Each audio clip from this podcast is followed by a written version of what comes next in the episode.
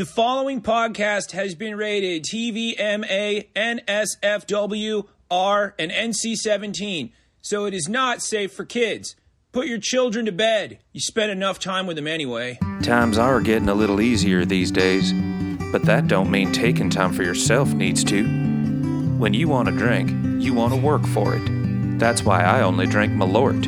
Its unusual full-bodied flavor of deck varnish and viper piss is a taste savored by two-fisted drinkers. So if you think your two fists are strong enough, why not grab yourself a shot of the only booze big enough to knock some sense right back into you? Jeppson's Malort. It'll kick your ass for you, so you can take time taking her easy. Proud sponsor of Chad the Birdcast, which is what you're listening to right now. Hey, what's going on, everybody? My name is Chad. I am a bird, and this is my birdcast. There, you're all caught up. You know what's going on. I mean, there should be no questions. We just started. Please put your hands down. Unless you have to use the bathroom, in which case, just fucking go. Ugh. Anyway, this week I learned a lot about farts. And by that I mean other words for farts. See if you can count how many. I know how many, but do you know? And then get after me on my Discord, which is called Chad's Gas and Guzzle, or you can email me at thebirdchat at gmail.com. Also, follow me on TikTok, follow me on Instagram, follow me on Facebook. Just, you should even just go to Chad in Africa, just like hang out. Look, whatever, you can do whatever you want. Just live your life. I don't know, I'm so cranky. Anyway, like, all right, so learned a lot about um, how in New Zealand right now, they are thinking about possibly laying out totally did totally say here's what we're going to do. A plan uh, to tax farmers for methane emissions from cow and sheep farts and burps. And that's hilarious but also very important to know because it, it's happening in america as well. And it's a, a logical least you can do thing to help combat climate change. And before you hit the comment section, just wait a minute because this is a double episode. Because I knew there would be questions, because I also had questions. Because, you know, people get sensitive when you're like, hey, pay more money for stuff. I get that. Um, so I had my friend and yours, presenter and producer of classical music radio, as well as pianist, comedian, it's fucking hard to say. Comedianist, no, piamedian uh, Robbie Ellis, uh, you know him from classical WFMT Chicago. Um, and you can hear him on Introductions, which is Saturdays at 11. It's also a podcast on 98.7.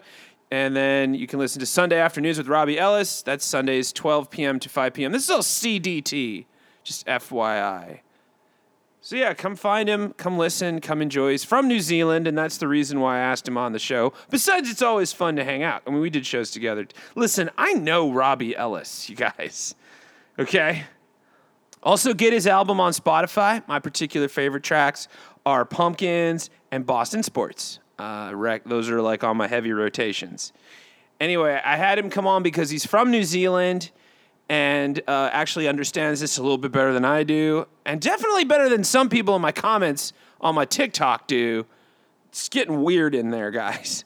Anyway, I have Robbie Ellis on after my dispatch from Fart Control, which you can hear now, already in progress.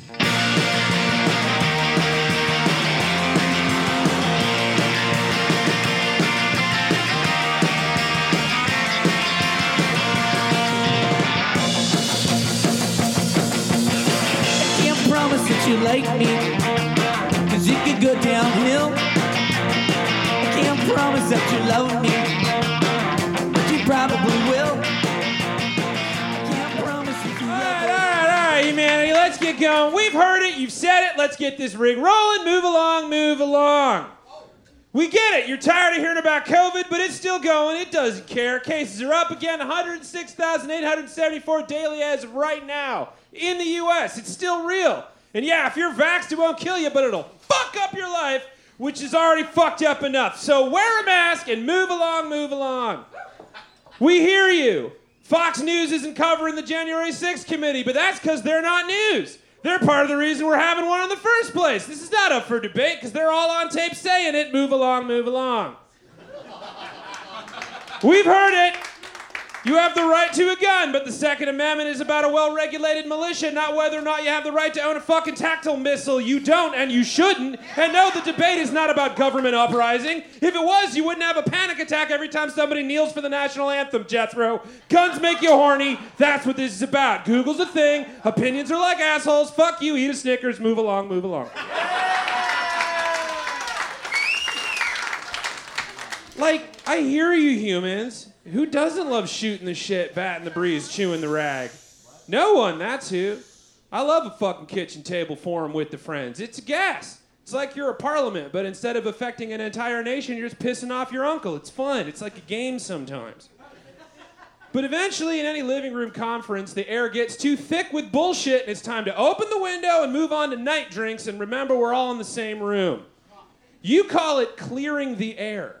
And have been using that little nugget since the 1300s, when philosopher and seminary professor at the University of Oxford, if you won't be a dick about it, John Wycliffe stated Winds of truth should blow away heresies and clear the airs of Holy Church, which is now full troubled. Did he coin it? Maybe. You want to do the work to find out? No, me neither. You know what it means.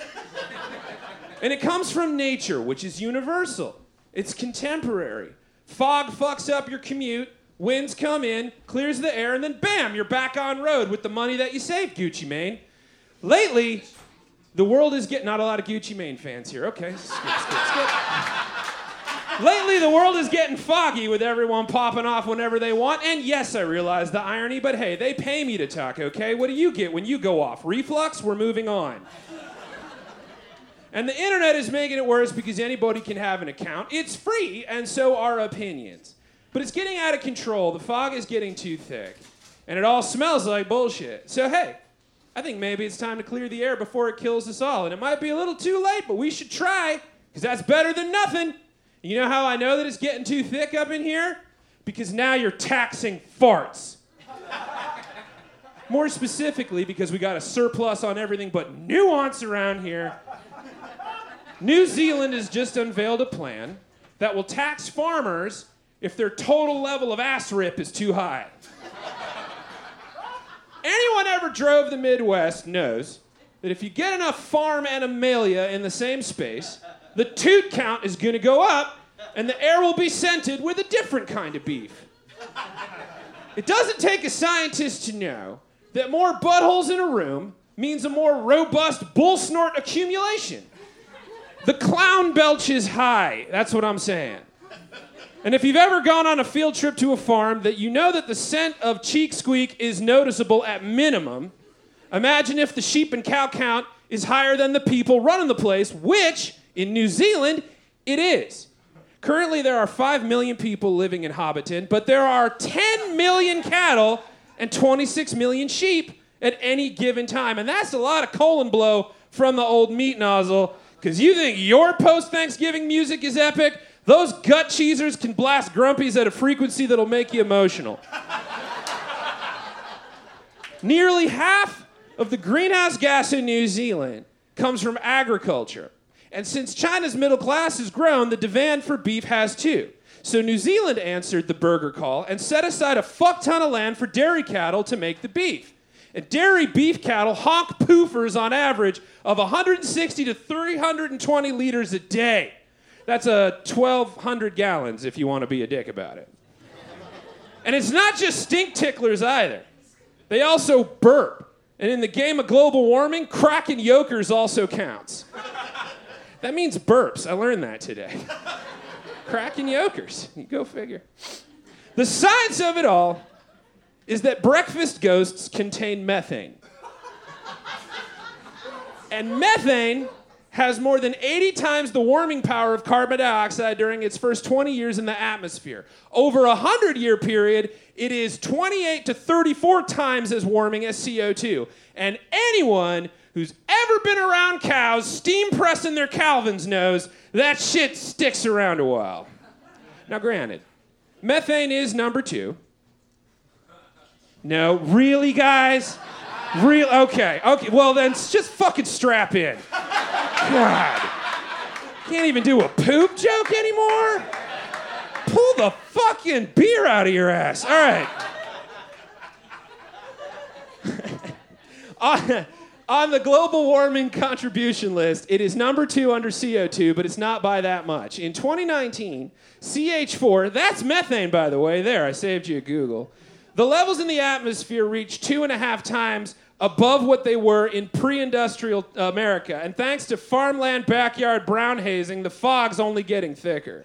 So, the plan is to tax farmers in New Zealand who hit a certain threshold of ass yodeling from their cattle. And then to incentivize them for their troubles with new feed additives, including seaweed, which cuts down on butt trumpets, just FYI, in case your post dining experience is breaking up your marriage, and planting more trees to counteract the effects of the concentrated air biscuits. Plus, the money raised from taxing all that anal applause will go back into research and farm support services, creating a fart economic perpetual motion machine that, if you had it back in the 70s, could have powered a city on John Belushi movies alone. now, of course, in the world of fart economics, there's bound to be some blowback. okay, oh, that one, okay, that was too far. Okay. Farmers are concerned that this will put the burden of fighting global warming on them. But according to Andrew Hoggard, president of the Federated Farmers of New Zealand, and a dairy farmer himself, so he knows the pain of wandering through clouds of cornhole clappers on a daily basis. Quote We've been working with the government and other organizations on this for years to get an approach that won't shut down farming in New Zealand. So we signed off on a lot of stuff and we're happy with it. And yeah, Tossing a tithe on fizzlers isn't going to solve the big problem for good. Fracking is a fucker, by the way, never forget that. But it will help us buy some time. Quote Basically, if we manage to stop emitting methane today, by the end of this century, emissions would be down to natural levels that they were in 1750, says Professor Peter Thorne, who's an author from the IPCC, or Interna- uh, Governmental Panel on Climate Change, if you're nasty. And climate scientists believe that, quote, if methane emissions were cut by 40 to 45% over the next decade, you'd shave 0.3 centigrade, that's 37 Fahrenheit, off the increase in global temperatures by 2040. So, yeah, it's not a perfect plan, but at least tossing a tax on ass wind is a something. And we're not just sitting around sniffing our whiffers. That's the poop, it's not just a load of hot air. Everyone's got something to offer the dinner table of opinions, but them's the facts, that's the science. Humans, with any luck, we got a lot of years to figure each other out in the coming up, even if it didn't feel like we make it past 2020. We're still here, we're still chewing the fat, battling the breeze, and shooting the shit. But the air is getting a little foggy these days, I don't know if you've noticed, and it's getting a little thick with bullshit because everyone's getting letting loose. So, let's open the fucking windows, turn on the central, kick the box fan, and let the winds of truth blow away heresies and clear the airs which are now full trouble indeed. Because we're all in this room together, so fuck your comment section. Now's not the time for opinions. Tax the farts and let's move on. I love you. Good night.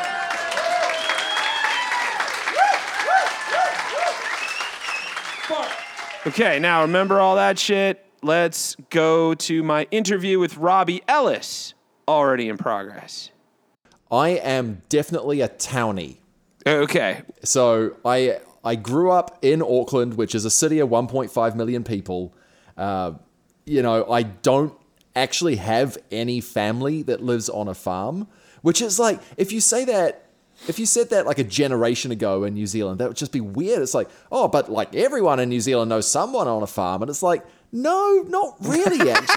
Not I mean, rea- not really. I mean, maybe back in the day when it was a much more agricultural society, like we're talking a century ago or something, where farming really was the backbone of everything. And now it's like, well, food production is more efficient, so fewer and fewer people just live on farms, and that's true in the US as it is in New Zealand. Right. Um, but you still have like, uh, certain farmers. I'm not going to say all farmers in New Zealand, but they're they, they very see themselves very much see themselves as the real New Zealanders, and others are not. Uh, so you have little echoes of other things happening in America with that. You know, I'm not going to name names, uh, but but for that reason, it's like the, in so many respects they're just so resistant to change. Like I'm not going to say all farmers are doing this, and there's actually a bit of a conflict right now. Um, in the farming community, as far as I can tell from Chicago, and you know, not knowing these people directly, I am just you know googling stuff as you are. But um, after years and years and years of farmers being exempt from uh, carbon emission schemes, that sort of thing, uh, there's sort of federated farmers, which is uh, kind of an industry group, and they're the farmers themselves. And a lot of the farmers are saying, "Oh, federated farmers, they're in hock to the government. They're trying to shut us down. They're trying to uh, tax us into oblivion." It's like there's been signals from the current government that you've had a good run for a while being exempt from, you know, not killing the planet. So I posted like bits and pieces of that on uh, TikTok and YouTube, and some of the comments that I've been getting are like, "Hey, why don't you talk about how uh, the government is like a corporation in New Zealand, and people are uh, not really taxing the corporations; they're taxing the farmers." And I'm like, I feel like that's misplaced, uh, but I don't know enough about the government situation out there. Uh, it's, so it, it's a it's a it's a parliament situation, right? Yeah, um, I wouldn't say that New Zealand's government is a corporation. I mean, there there are some state-owned enterprises, but the the biggest players in at least dairy farming. I mean, this is what we're talking about: the dairy, Right. cattle. They're the biggest emitters. Um, so there's a giant cooperative which was formed in the early 2000s called Fonterra, and most dairy farmers in New Zealand are members of this cooperative. And world player wide, it's like I don't know, the eighth or ninth biggest dairy company in the world because New Zealand has a lot of cows. And, you know, if you pull pretty much all New Zealand dairy farmers into this one thing, it's like that's a lot of that's a lot of milk, that's a lot of beef. Uh, but that is that isn't a government thing at all. That is it's an industry cooperative. Bare bones, Yeah. the New Zealander system. All right. Uh, the Queen is at the top, which is Queen, weird. the Queen of New Zealand? Yeah, it's, it's the same Queen. It's it's Oh, weird. it's always the Queen. It's weird, but she's she's a figurehead. She's there, and she's always been there, and she'll die, and then New Zealand will become a republic because we'll just move on. But anyway, she is at the top. Um, then she appoints a governor general who is like the Queen's representative and goes to ribbon cuttings and has reserve powers that uh, she never needs to use. The Prime Minister of New Zealand, uh, she's the one with the greatest political power. That's Jacinda. That is um, Jacinda Ardern. That's right. Yeah. Stephen Colbert's best friend. She seems cool. I saw her in a TikTok just like walking around getting like boba tea. Yeah, I've I've met her literally once at an improv show, and actually, uh, um, and Rose Matafeo is a New Zealand comedian. She was on Colbert a few weeks back, and she said basically the exact same thing. It's like, yeah, I've met Jacinda Ardern at an improv show. Great. this group called Snort that I both of us briefly played with actually. But anyway, she is the prime minister. So the prime minister, this is a similar situation to Australia, the UK, and Canada. The prime minister is whoever can command a majority of parliament. So the I guess the best US comparison is all right, who currently has the majority in uh, the House of Representatives? Well, that's Democrats. So like Nancy Pelosi is the head of that house. Oh, okay, okay. Yeah. She's kind of the party leader of the majority party, and that's the role that Jacinda Ardern has. But she has all the all the executive power. Well, like her party and her governing coalition has the executive power. So cabinet is made up of members of parliament. So these are directly elected people. We do not have a separate office of president. We don't have separate vote for this is the head of the country because our head of state is a 96 year old woman in a palace, right? Uh, we have so that's kind of And just that's the in queen, place. but That- not that- the yeah. queen, not the queen of New Zealand. The No, she qu- she is queen. the well, she has all sorts of titles. She is the Queen of the United Kingdom and the Queen of New Zealand at the same time, and the Queen of Canada and the Queen of Australia. And You can't be all the queens. You Hey. can only be one queen. no, she's Queen of like fifteen countries. Oh man, no wonder she's so tired. So let's say Jacinda Ardern does not have a majority in the parliament. It would be somebody else that would be appointed prime minister, whoever the, the head of that party is. That's where the Governor General comes in. If if things get complicated in Parliament, or every time there's an election, if it's like, oh, Parliament has a different composition of MPs of members, who can command a majority? Who can make a governing arrangement? MP stands for what? member of parliament. Member of parliament. It's that fucking simple, man. Yeah. Okay, I got it. Yeah. I got it. I'm with you. They can rem- they can do a vote of no confidence to get rid of her and appoint a new leader of party, which would make them the head of that, uh, which would make them the majority in parliament, which means new prime minister. Yeah, so currently in New Zealand's parliament, Labour has an outright majority. Labour is Jacinda Ardern's party. That's her party. Okay. That's her party. So if the Labour caucus said, we don't like her anymore, which is exceedingly unlikely to happen anytime soon because, yeah, she seems very likable and doing things that people in New Zealand really enjoy. yeah, yeah, she's, she's no Boris Johnson. Uh, but No, if that, if, that no. were, if that were to happen and, you know, someone challenged her and they got a majority of votes from well, there's like party membership. But yes, she could be replaced, but whoever is the new leader of the Labour Party right now would become prime minister. Okay. Until right. the until the next election, of course.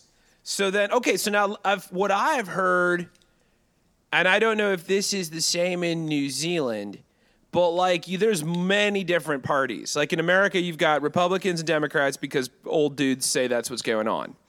Uh, but in like New Zealand, and I think in the UK, you've got like a bunch of different parties.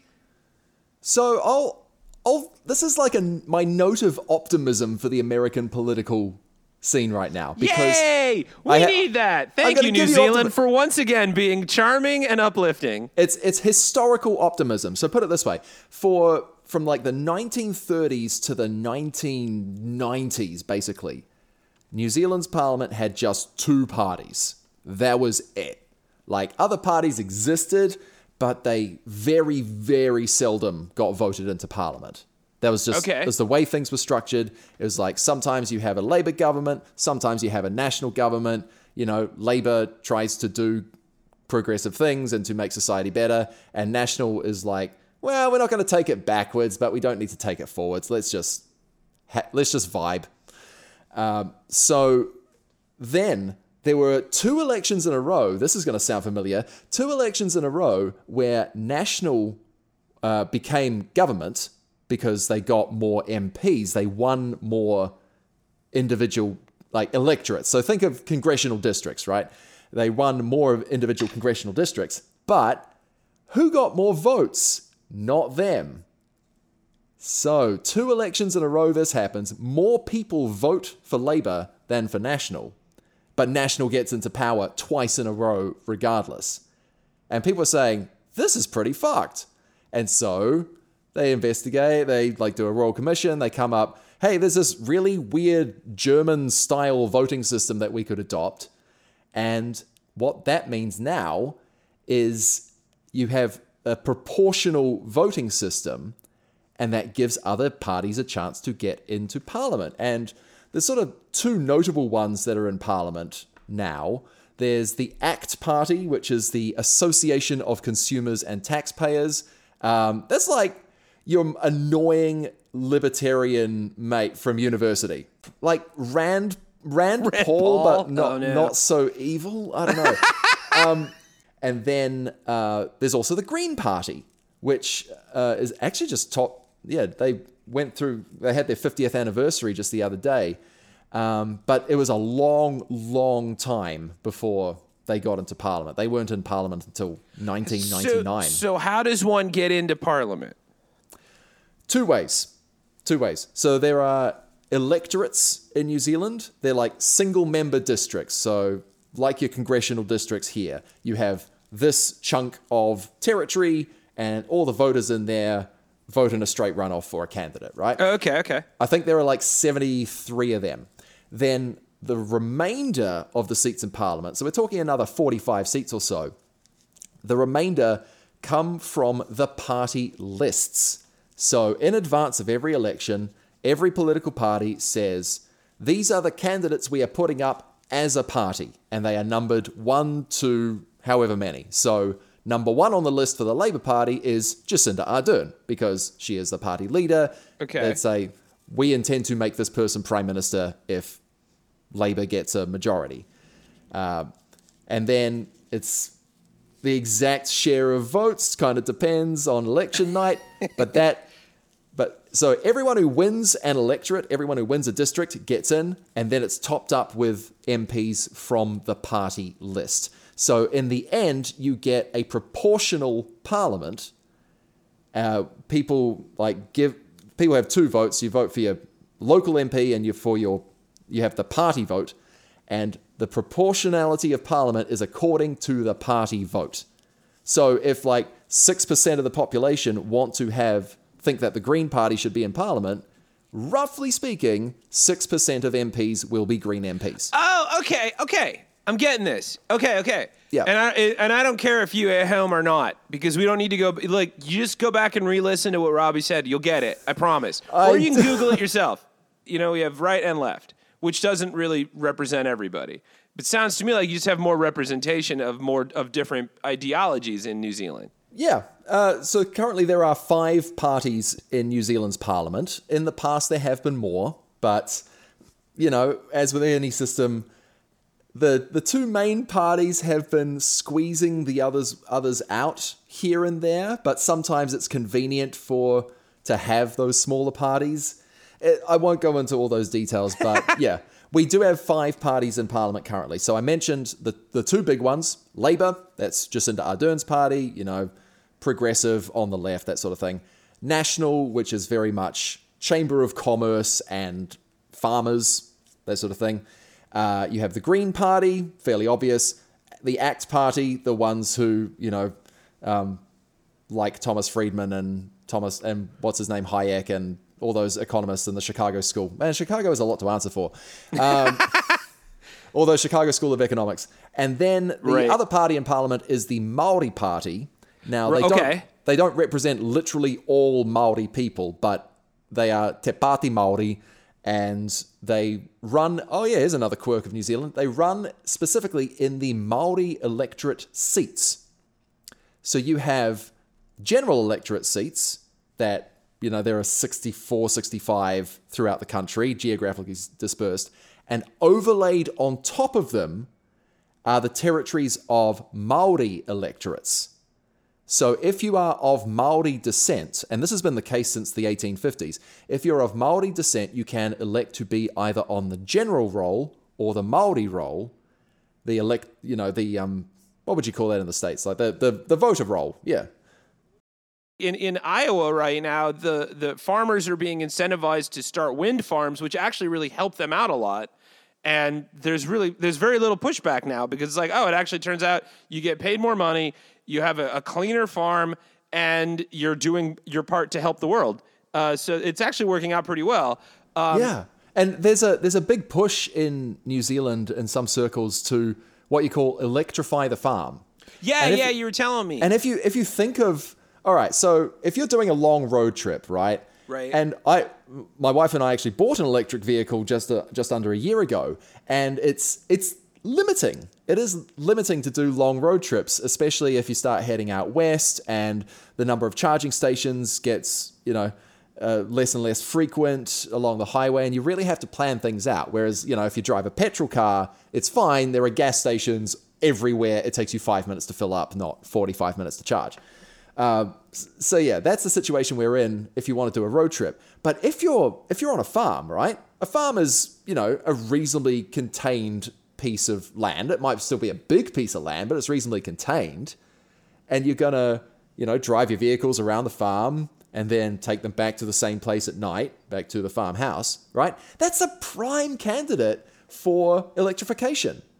Think imagine if all your farm vehicles were electric. So, so okay, you're talking about like actually, uh, uh, uh, like electrifying the farm equipment, like com- like uh, combines and tractors and things like that. Yeah, or even just you know farm vehicles. You've got uh, what New Zealand calls a Ute, what Americans call a pickup truck. So you know, a flatbed. Uh, I'm calling it a Ute from it's now a on. Ute. Yeah, that's U- much better. UTE. That's how you spell it. It's short for utility vehicle. cool. Yep. So you got your Ute.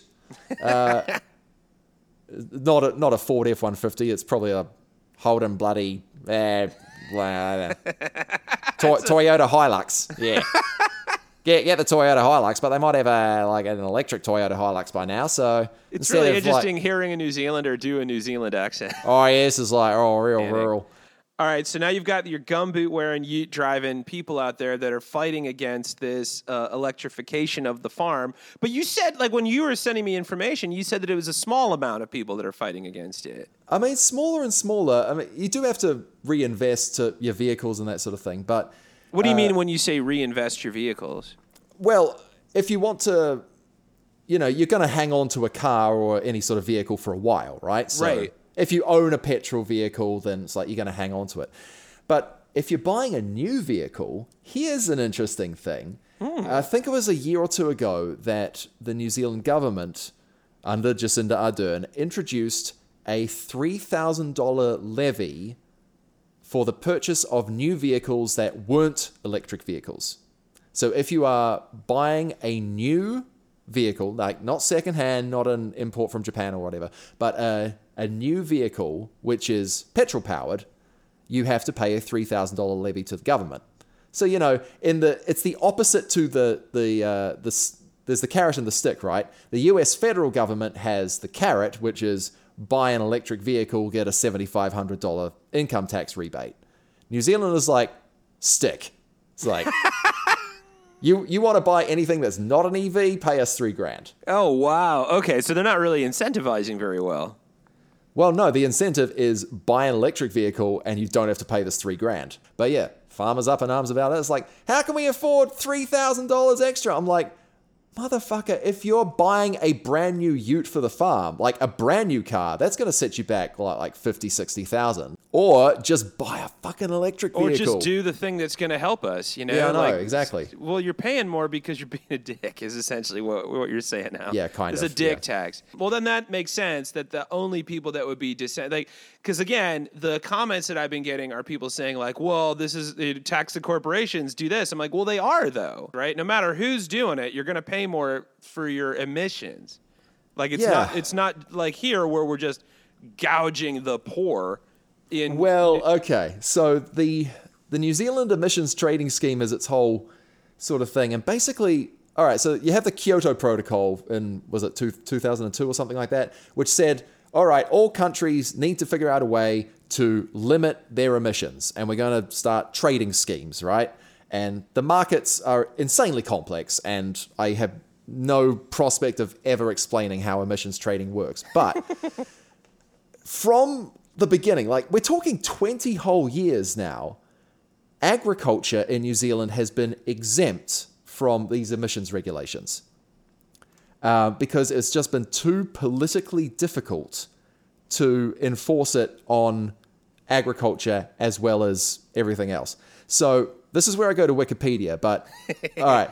Oh yeah, I'm no, I'm familiar with the Wikipedia dive. yeah, so this is 2012 data, but it's like the ratios are going to be mu- much the same, right? So New Zealand's um, New Zealand's emissions, right? 42% is energy. So we're talking, you know, coal fire plants, gas Right. plants, Okay. all that sort of CO2 thing. then. Yeah, yeah. Um, about 7% is industry, manufacturing, that sort of thing. Also, yeah, I would assume still CO2. Yeah, yep. Yep. Oh, this is what we're talking, your CO2. Yeah. Oh, oh, okay, okay. Yeah, yeah. Um, there's 5%, which is called waste. I don't know what that is. Um, but then 46% of New Zealand's CO2 emissions are agriculture Oh wow. because it is still a, quite an agricultural country. It is a dairy intensive country, which wasn't always the case. Like back in the 1950s, wool was king, like sheep and wool, and that's what New Zealand was known for. It's like that's where all the sheep shagger cliches came from. Oh, okay, I see. Yeah. Uh, so like wool was king and dairy farming wasn't all that profitable. You know, fast forward a little bit and you have China, you have India, you have the Philippines, you have all these big countries, Indonesia, who are like getting wealthier and wealthier and they're getting bigger and bigger middle classes and middle the middle class likes to eat protein. So you are exporting milk powder, you're exporting beef, you're exporting um, all these things that New Zealand has in abundance uh, to these countries. So dairy all of a sudden becomes much, much more profitable than it used to be.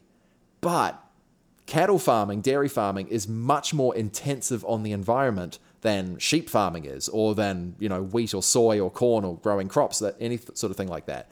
Cows are just bigger polluters than pretty much anything else you can do for food, almost. Wow. Okay. All right. Yeah. So so because China is is become is growing, their middle class is growing. They're eating more beef.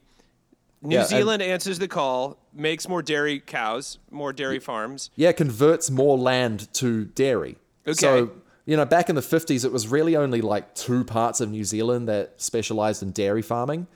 And now it's, you know, a lot, lot more of the country. And that has impacts for, you know, um, for water runoff. You know, cows shit. Right. And that leaches into rivers. And more and more rivers in New Zealand, they're, they're not safe to drink from, they're not safe to swim in. Uh, it, it- and with greater and greater dairy herds, that is a problem. And we haven't even got to the emissions, but of course, cows are responsible for a lot of methane emissions, which is, you know, that's carbon dioxide or was methane. No, it's, not carbon dioxide. This is- Methane okay. in, in the states, but yeah, methane. It's C, CH4 is so yeah, you- which is the second biggest um uh, warming ca- uh, compound that's happening in the atmosphere because you got CO2, which is the biggest because like it Right. goes CO2, CH4, and then a bunch of other little ones. But CH4 is like just shy of being the most, and it's only getting worse. Right? I'm glad that you did the chemistry research on this because otherwise we'd have like chemists in the comments just like these two clowns have no idea what the hell they're talking about. We about. still don't know. We still don't know what we're talking about. But we did the work, the bare minimum, so that you listening at home can understand what's going on and why Yeah, anyone would just- want to tax farts and Just burps. one white guy and one pink bird talking shit on a podcast. Yeah, well, that's what most podcasts are, really. Uh, Yeah. But like the the way the um the tax, the reason why they're doing it on on uh, CH4 is because that's something they can they can do a little bit of control on because CO2 is such a problem and they're the um, coal industry, the oil industry, all that's so big and difficult to take on that like they're like, all right, well, you're never gonna listen to this, Grandpa. But what we can do is tax you if your uh, burping and farting count is too high, which you heard in the bit earlier. I'm not going back over it again. Uh, said that like if we were to do this, we'll bring it to a, a level that we haven't seen since like 1750. If we just bring it down by like 40 percent. Yeah. It's it is infuriating that agriculture in New Zealand has been exempt from these requirements for so long because the because New Zealand's efforts to reduce emissions have been I mean there's only so much you can do Right. um, and New Zealand's, I mean, the, the energy supply, like the electricity supply, more and more is going to wind. And New Zealand's always had a lot of hydro. It's the sort of country you can do that, quite hilly. Um, geothermal energy is in the mix, actually. That's been a long part, are regions of New Zealand that you can do that. Actually, I was, was once touring a show in a city called Rotorua, which is a notable hotspot for geyser geothermal activity. And what's pretty common there in like houses and businesses is you get your hot water by tapping the ground. You just like What? get- you like dig basically dig a pipe and you make sure it's pressurized and like that's how you get that's how you heat up the water that you use in your house or your property. So we got we got to this motel in Rotorua where we were staying and we arrived and the lovely lady at reception said, "Oh yeah, our, our hot water's out because we lost the we lost the uh, geothermal tap." It's like, Oh, oh, yeah, we got we got we got someone coming to fix it. It's like they're just digging up the Just lawn of this hole. motel, like next to the pool. So it's like, oh, you can have a cold shower if you like. like it's like, oh yeah, we'll just dip, we'll have a dip in the pool. Unfortunately, well- it wasn't wasn't that cold a day. So. That's good. Is it really hot in New Zealand? Is it, I mean, I don't know the, the weather down there. I'm assuming you have uh, all kinds of different. It's not temperate though, right? Uh, it's it is pretty temperate actually. Oh, okay, I mean, cool. Yeah. So if we take Chicago, I mean Chicago gets hotter than most places in New Zealand do, and it gets much much much colder than most places in New Zealand. Oh, so it's nicer in New Zealand, is what you're Yeah. saying. I'm I'm from I'm from Auckland and it's a very narrow band of temperatures. Like the hottest in summer you'd get God, I have to translate into fucking American now. Sorry. The hottest you get in summer would be, you know, 90 degrees. Okay. And then the coldest it would get in winter, like it basically never goes below freezing in Auckland. What? So, yeah. Oh man. Other, other parts of New Zealand further south, it does. I mean, a good geographical comparison is New Zealand north to south is the same distance as New York to Miami. Oh, interesting. Okay. So then take all the climates that you find along that coastline, and that gives you a half decent indication of the climates that you find in New Zealand, except just flip north to south because southern hemisphere, northern hemisphere. So north is warm, south is cold in New Zealand. But think New York to Miami, and it's like, oh yeah, you start to get a sense of Okay. Yeah. Yeah. The only thing that I've found so far about New Zealand that's complicated is you fucking political systems. Because I'm used Yeah. to I'm used to A and B. Well, yeah, we got more parties, but at the same time, New Zealand's political system, so much power, so much power is centralized in parliament and the executive. Like- oh, okay. Like, there's no, there's no Senate, there's no upper house or anything like that, no House of Lords. Um, it's just a one chamber parliament. So you got 120 MPs. Whoever has a majority, they they become prime minister. They get to govern. Um, the courts are pretty weak.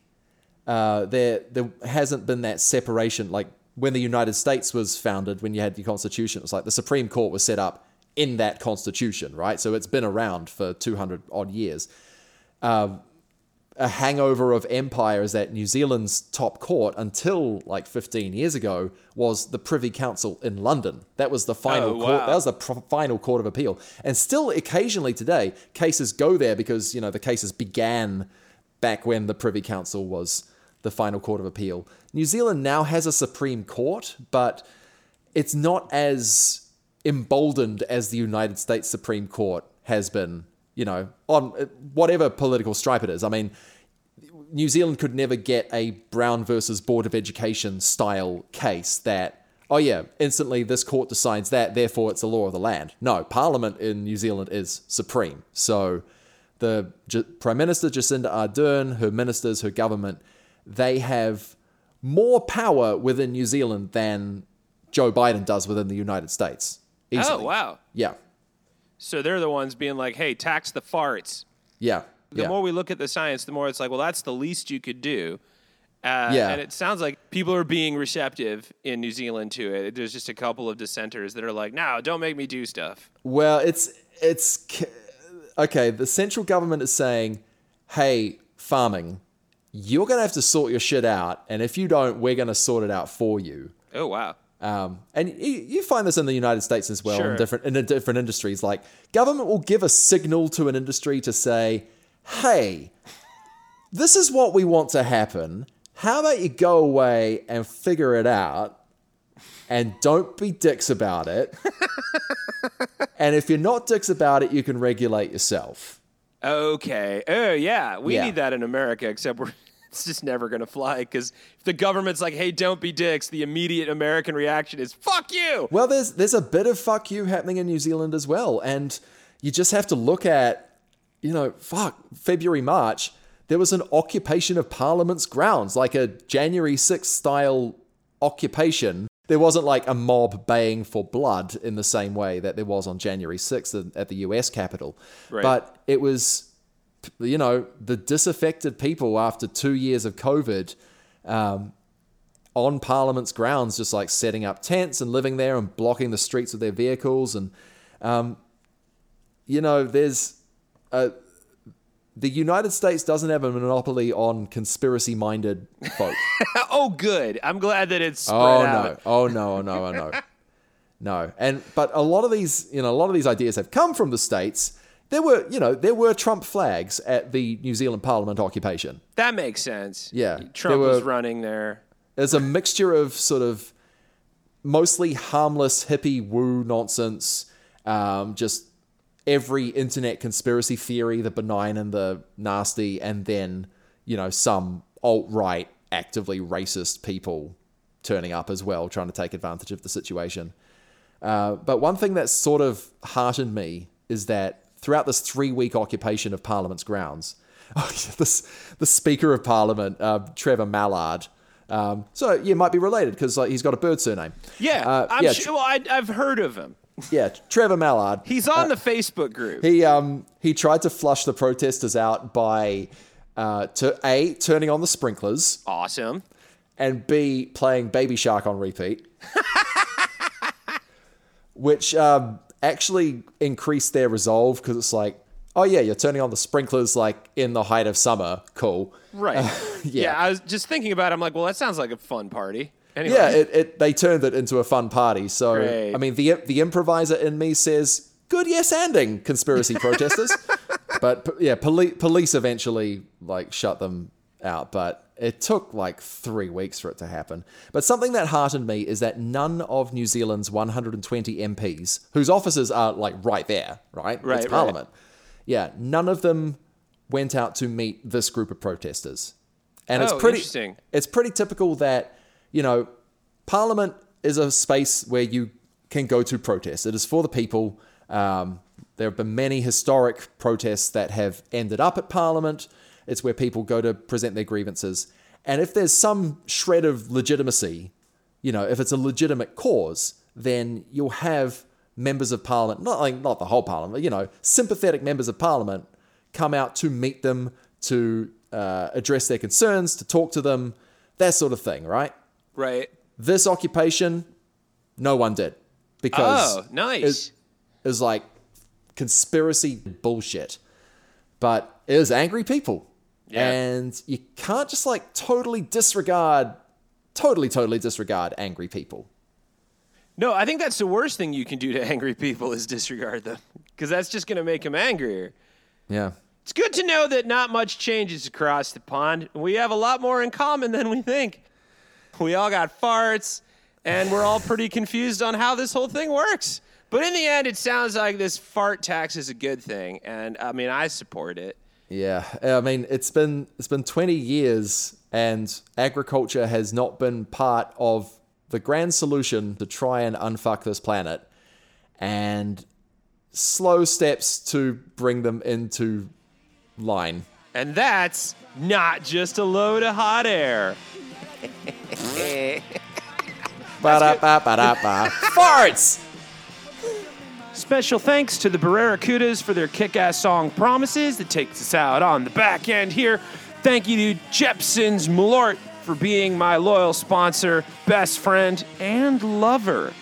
Thank you to Jacob Serio for recording me. Thank you to you for listening. But huge big ups, fucking high five, Top Gun style thank yous to the great Robbie Ellis for showing up and uh, impressing us all with knowledge of his uh, home turf, which is more than I can say for some of us. Anyway, come find me on TikTok, Instagram, Facebook. Just come hang out. There's a lot of cool shit going on. But there will be a tax on farts. That's actually a good idea. You can make money at a house party with that. Oh, hey, podcast people. It's Chad the Bird. And this is a commercial for something super cool that you should totally get into. But why me? And why you? Well, here's the deal. I have a brand new show in the works just for you that will harken you back to a time before when things were random and all bets were off. When Ecto Cooler roamed the land and you would wake up early on Saturday mornings. Remember those days? It's been too long since we've had reason, and now here I am with you and that reason. And that reason is a brand new live action show starring me and an army of comedians, musicians, writers, actors, celebs, and randos streaming right into your desktop on Saturday mornings live. TV used to be wild, free, untamed by plot and point, remember? When it was just whatever the hell you got, like Halloween candy. Sometimes it's chocolate, sometimes it's a pack of chalky bullshit. Either way, that's the game. My new show will stack your pumpkin bucket with random comedy, music, spoken word, and whatever the hell people give me into 20 minutes of prime internet escape written and performed by the best of the best and the best we can afford right into your home Saturday mornings live. So join me, Chad the Bird, and donate to my Patreon now to bring back the good old days of nonsense to your Saturday mornings. Funding will help produce and maintain a monthly show that we hope to turn into a bi monthly show. And hey, you go all ham on this and we'll go weekly. Take back your Saturday mornings, reclaim random, and give me money. Chad the Bird is my name, and my new show is all for you, podcast people. So click the link and get in on it. Is that good? Oh, fuck, we're still recording?